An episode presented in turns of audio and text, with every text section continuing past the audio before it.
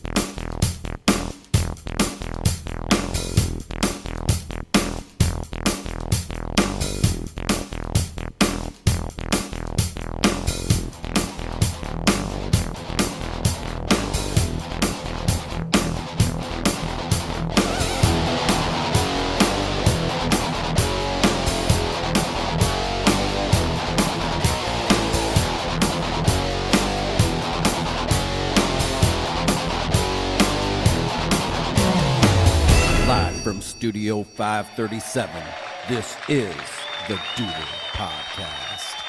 Uh, ladies and gentlemen, boys and girls, children of all ages, live from the Delta House on Cornelia Street in Hicksville, Ohio, you've tuned in to the Duder Podcast. So, what do you know? We go away for a while, and now we're about to roll out our third episode in seven days. That's pretty good for us.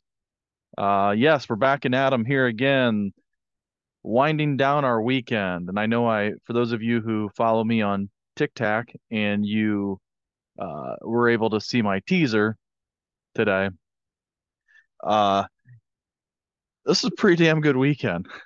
uh, I am flying solo tonight, mostly because I'm pretty sure everybody else is just recuperating.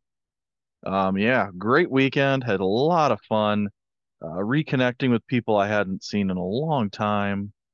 And, you know, it just uh, nothing but smiles all weekend, except for yesterday. Felt a little rough, but yeah, either way. So, give you a little rundown. So, Friday, um, I met the Mets family. Yes, that that Mets family, Curtis, uh, and his brothers. Um, and me and Bodine and T Row went over and we had a good time and uh, we took her took her a little deep. I woke up on Curtis's couch the next morning, so uh, we also took it responsibly. Um, but yeah, just a just a night of laughs and just having a great time. Uh, and then so yeah, Saturday we went to uh, now I'm not f- completely familiar with the whole Fort Wayne scene, but there's uh, this uh, it's Arena Bar and Grill, really neat place. Um, T Row and I met um, Teak. You know who she is. Ever heard of her? And uh, and and Kate, um, one of our old friends. We met over there, and um, and Bodine and his woman met us over there too. And uh, uh, we just it was neat because we walk in the door and like we immediately see people we know. La Bob and Nikki were there, and Haas, and the Shocks and the Slatteries. It was it was neat to just talk to them for a little bit too, and then we, um, then I ran into some friends of mine from the lakes from the lake, Doug and Marcy McKinley, and I haven't seen them since Labor Day. Um, so it was really neat to catch up, and we had fun. And then Tom and I stopped at Pine Valley Bar on the way home, and Curtis and Kirsten show up about 10 minutes into it. So we just a night of laughs. We had a lot of good fun, relaxing, um, just a fun, fun weekend. And I, I hope for many more of these as we go forward in this new adventure. Um, but uh, yeah, so that was the weekend, and uh, yeah, I'm alive, which is good. Um, a little dehydrated, but we'll, we'll we'll get back into that. That's what Monday through Thursday is for to rehydrate. I do have plans to meet up with the elusive LK in a couple of days. Uh, he and I are gonna. We haven't really touched base much since Christmas, so um, yeah, uh, just kind of trying to stay alive today. But yeah, we've got uh, a neat episode tonight. Um, I will be joined um, later on in the episode um, by a gentleman who was one of my first bosses, um, and he is the associate athletic director for media relations at the University of Toledo. Paul Helgren will be joining us. And this is going to be, and I'm going to have to be probably semi-serious during that one because you know Paul's a professional, um, and he's just a really dynamite guy. Um, and I know he and I haven't really talked a lot in the last 20 years, but yeah, it was about 20 years ago that I worked for him, and probably the coolest job I'll ever have. Um, but uh, yeah, so we'll be joined by him. So we've got the, the NFL playoffs going on. The Chargers blew a huge lead last night, um, and they dropped that one. Um, I don't like this whole spacing out of the games. Um, I understand it's for TV purposes, but you know, we came the Dolphins and Bills. I think just got done like an hour ago, if that, and they had to push the start time of the Giants and Vikings back like 20 minutes. If that game goes like the Bills and Dolphins did, the night game tonight might not start until 10 o'clock. And then we've got a Monday night playoff game. I just, I don't like it. I mean, those of you who have listened for a long time know that I'm quite the traditionalist for the most part. Um, it's not that I don't like change. It's just that, you know, for TV sake, I mean, why didn't they just play more games yesterday? Uh, you know what I mean? Get them all, get them all instead of pushing one to Monday night. It just didn't make sense. It doesn't make sense to me. And now the Cowboys play at 8:15 tomorrow night. Like I'm going to be up for the end of that game. We the Cowboys have a chance to win a playoff game for the first time in a long time and here I am not going to be able to see it because of, eh, maybe I will. Who knows? You just you just never know. So yeah, we'll take a little break here. Um, and we'll get Paul in here. And yeah, I hope to, a uh, lot of lot of nice neat conversation with Paul because you know with his job, it's you know he's in the sports, you know at the the media side of things and the organization of it, and just um, it's hard to explain unless you've actually lived it. But I mean, just the I don't know, I get starstruck. So I mean, it's probably a lot cooler to me than it is to him. And I think when I initially reached out to him, I said, Hey, you know, I kind of want to bring on some interesting people onto the podcast. He said, Why did you text me? so, anyway, so we'll take a little break here. We'll come back and we'll be joined by tonight's guest. Uh, stick around. You're listening to the Deuter Podcast. Welcome back to the Deuter Podcast. Um, proud to be joined by like I said in the first segment, one of my first bosses, um, who I think quite possibly has one of the coolest jobs ever. Um, he is the Associate Athletic Director for Media Relations at the University of Toledo, Mr. Paul Helgren. Welcome to the podcast, Paul. Hey, thanks, Rob. Glad to be here. Um, you may not think your job is as cool as I think it is, but so I'm going to go back about 20, 21, 22 years. Um, I was a student at UT paying my own way through school. I needed a job. And I'm just happened to be walking through the student union and I see a flyer hanging up on the wall. And it says, Are you interested in sports? Give us a call. So I called Paul and the rest was history. That was uh I still tell people to this day that was the most fun job I'd ever had, uh, probably ever will have. Um, yeah, so you, you, made about what 85 cents an hour, I think. Uh, 425, I believe. okay. but the perks were, you know, getting to watch football games in the press box and basketball oh, games yeah. on press row and in the press box at the softball and baseball games which back then i don't know i've not been to the softball field since i left there and but it's got to probably be a little bit better facility than it used to be well as a matter of fact we are building a brand new press box as we speak at our softball field which will debut uh, in about two months or so over at Scott Park. So we're excited about that. When I worked those games, I did the PA and we used a bullhorn. Yeah. That's what our PA was. yeah, we've come so, a long way, baby. So most of our Paul, most of our our listeners, I believe, are all Ohio State fans. Believe it or not, Paul's a graduate of the University of Michigan. Go so blue. Paul, tell us, tell us, tell us. So how did you get into what it is what you're doing today well i, I went to school uh, i grew up in michigan was always a University of Michigan fan. My dad and I loved Michigan football, listening to the games. Uh, TV was very limited, so we listened to Bob Ufer on the radio. And uh, that was kind of my dream school. You know, I wanted to go to Michigan, and I didn't really know what I wanted to do.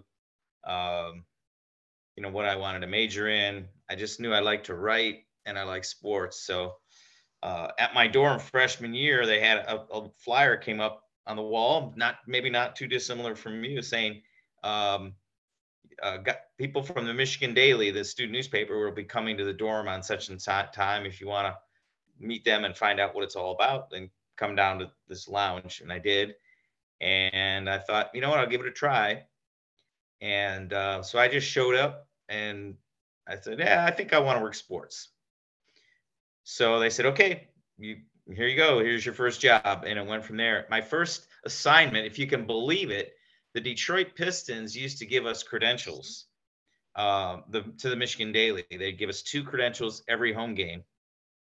And they said, and you said you can go, you can go cover a Pistons game if you want. I was like, yeah. so very first thing freshman year, I got to go cover a Pistons game. Now it wasn't always like that. I had to cover uh, field hockey and you know all sorts of sports before I, I got to get up and cover Michigan basketball and football. But but it was a great experience. Uh, I decided I wanted to be a sports writer. I wanted to be the next Mike Downey, who was a big sports columnist for the Detroit Free Press. And um, I graduated. And by the time I graduated, I wasn't so sure what I wanted to do. And I thought, you know what? I really, I think I'm going to go to law school. So I took the LSATs. Uh, well, I'll sit out a year, wait a year, then go to law school after a year. And while I was waiting, I thought, you know, I need a job. I got to have a job while I'm uh, going to go to law school, and I was, had interviewed for some newspapers. And Bruce Madej, the SID Sports Information Director at the University of Michigan, said, "Hey, there's a job at uh, Eastern Michigan uh, in their Sports Information Department." And I did not want, and I didn't think of it as a career or anything, but I needed a job, so I applied and got it, and uh, I've been doing that kind of work or something similar ever since. And that was back in 1985 when I started at Eastern Michigan did you go from Eastern Michigan? Then was that when you went to UW Green Bay? Uh, I went to UW Milwaukee. Milwaukee, Milwaukee. Panthers, yes, uh, arch rivals of UW Green Bay. Yeah, uh, I was five years at Eastern Michigan, and then and then went to Milwaukee. Uh, took a flyer on that. They were just a brand new Division One program without football. Uh, but I had a chance to be the the director, the sports information director, and later the uh, assistant athletic director in charge of the external operations there. Uh, so I did that, had a great time in Milwaukee, was there almost eight years, and from there came to the University of Toledo. And what I find interesting about this is in a world where everybody's constantly upselling, you know, going, especially in college sports, where it seems like everybody's looking for the next best thing, even, you know, everything from coaches to now players. You've been there since 1998. That's right. I came to Toledo in 1998. Um, did, at the time, didn't think I would be a lifer. You know, I thought I would be like I had been five years at Eastern and eight years at UW Milwaukee. I figured, well, you know, whatever, I'll work whatever five years here and then go on to the next thing. Uh, but you know, life happens. You know, I got married, had kids, bought a house. My wife started a business, and before you knew it, we had roots here. And um, I had a few opportunities to go elsewhere. Uh, but I just decided I liked Toledo. I like the city. I like the University of Toledo. I like the people I work with. I like my boss. Uh, my wife's business was growing. Everything sort of just kind of shouted, "Stay here." So I did, and and I don't regret it. It's been great.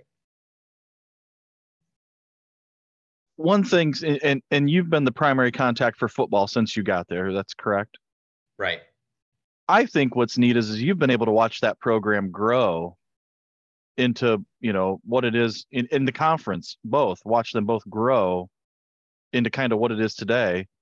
You know, mid major, yes, but they've got their, you know, almost every game is on TV now. And so talk a little bit about how you, I mean, what's the biggest thing you've seen in the football program from 1998 to 2023? Because there's been some big, bit larger names come through there. So talk a little bit about I that. Mean, right, and and uh, you know I've seen all sorts of changes, not just in football, but across the board and all the sports, and you know, even going back to when I started at uh, Eastern Michigan or the University of Michigan, for that matter, as a sports writer, because I had a lot of experiences there as well.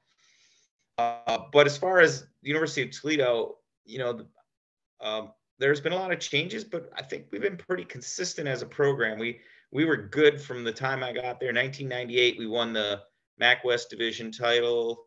Uh, 2000, we went 10 and 1 and beat Penn State. 2001, we won the MAC championship, beat Minnesota that year. Uh, we had a few down years in the late 2000s, uh, 2006 through 9 or so, 10. But other than that, we've been pretty good throughout. Uh, what's changed, I think you mentioned TV. That's changed. Uh, you know, we went from it being a kind of a, a rare thing to be on ESPN to, um, you know, I want to say nine of our games were on national TV last year. Uh, and, the, and the ones that aren't on national TV are streamed on ESPN3 or ESPN Plus. So every game is on TV essentially. Uh, so that's different.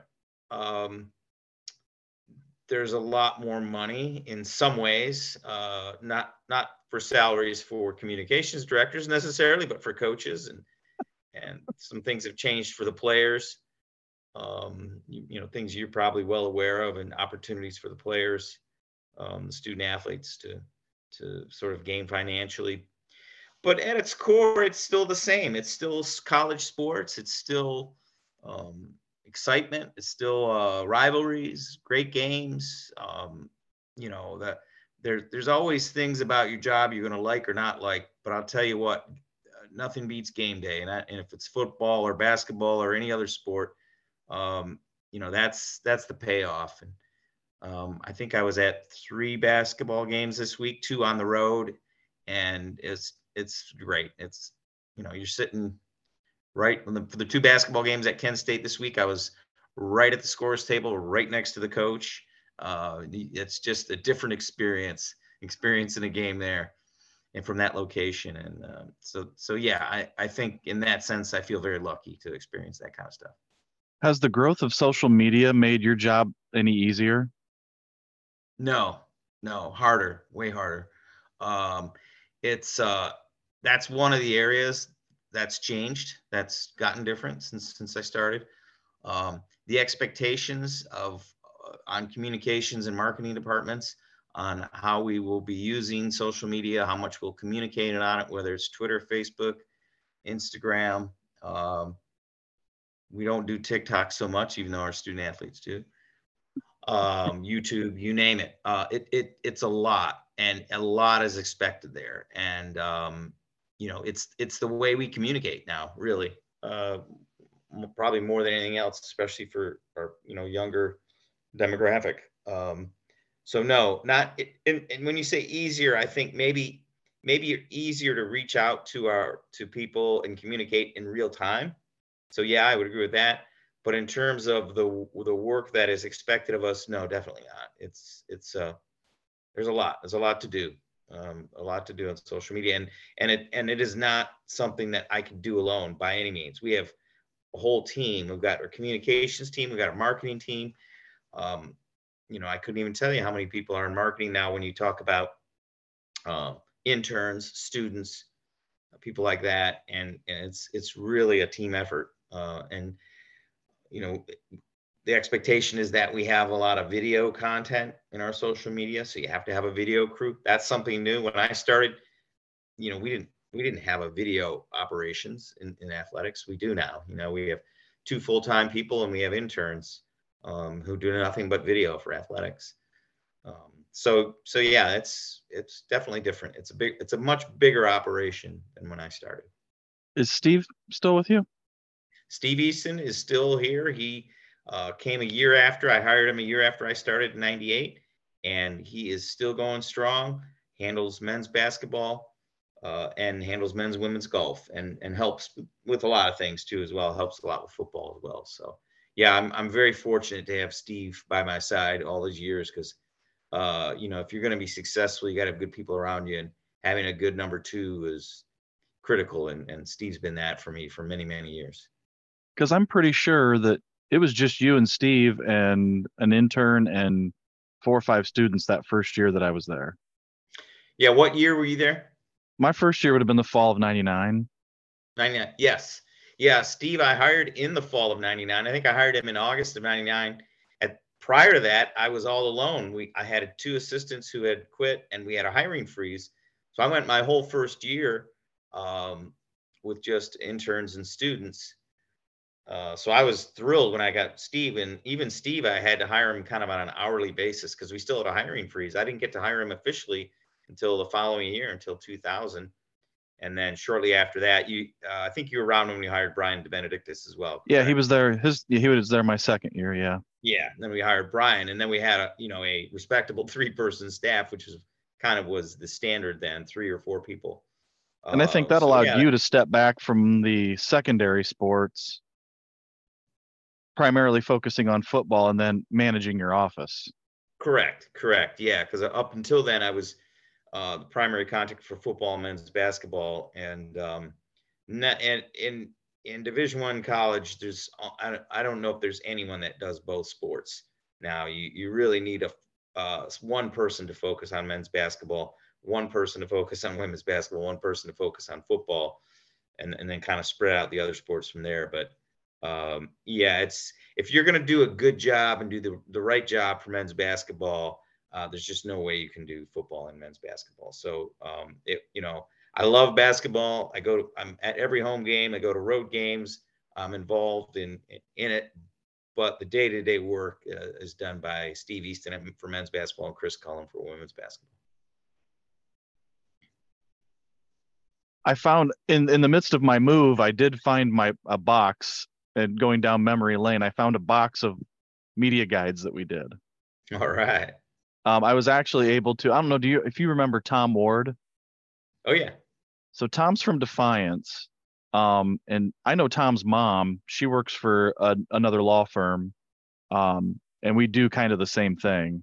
And I was able to give her those media guides just to just to Ah, be nice. So that that, that worked out. It was kind of neat, but yeah, I mean that was. And then it turned out it was so funny that I mean I I'm from Hicksville, Ohio. I'd never heard of sports information, and it turns out that a Hicksville a fellow Hicksville graduate who's a little bit older than me, I believe at that time Kelby Seiler was at Appalachian State. And eventually went down to Xavier or Cincinnati, one of the two, at Mount St. Joe, down in that area so I found it interesting that you know there was that connect hometown little connection there, yeah, that's especially cool. when you don't when you don't know anything about this, and that's what it was. I I'll tell you that the biggest thing that I learned and I carried to this day, it, it's how to carry yourself hmm because I knew nothing, and you're sending me into press conferences and walking the coaches from the basketball floor to at the end of the game to the press conference and that's the one thing i've i, I took and i still to this day it's it's how, carry yourself in a professional manner Yeah. and you may yeah, not remember great. this you may not remember this but i was a big dan Dakich fan Okay.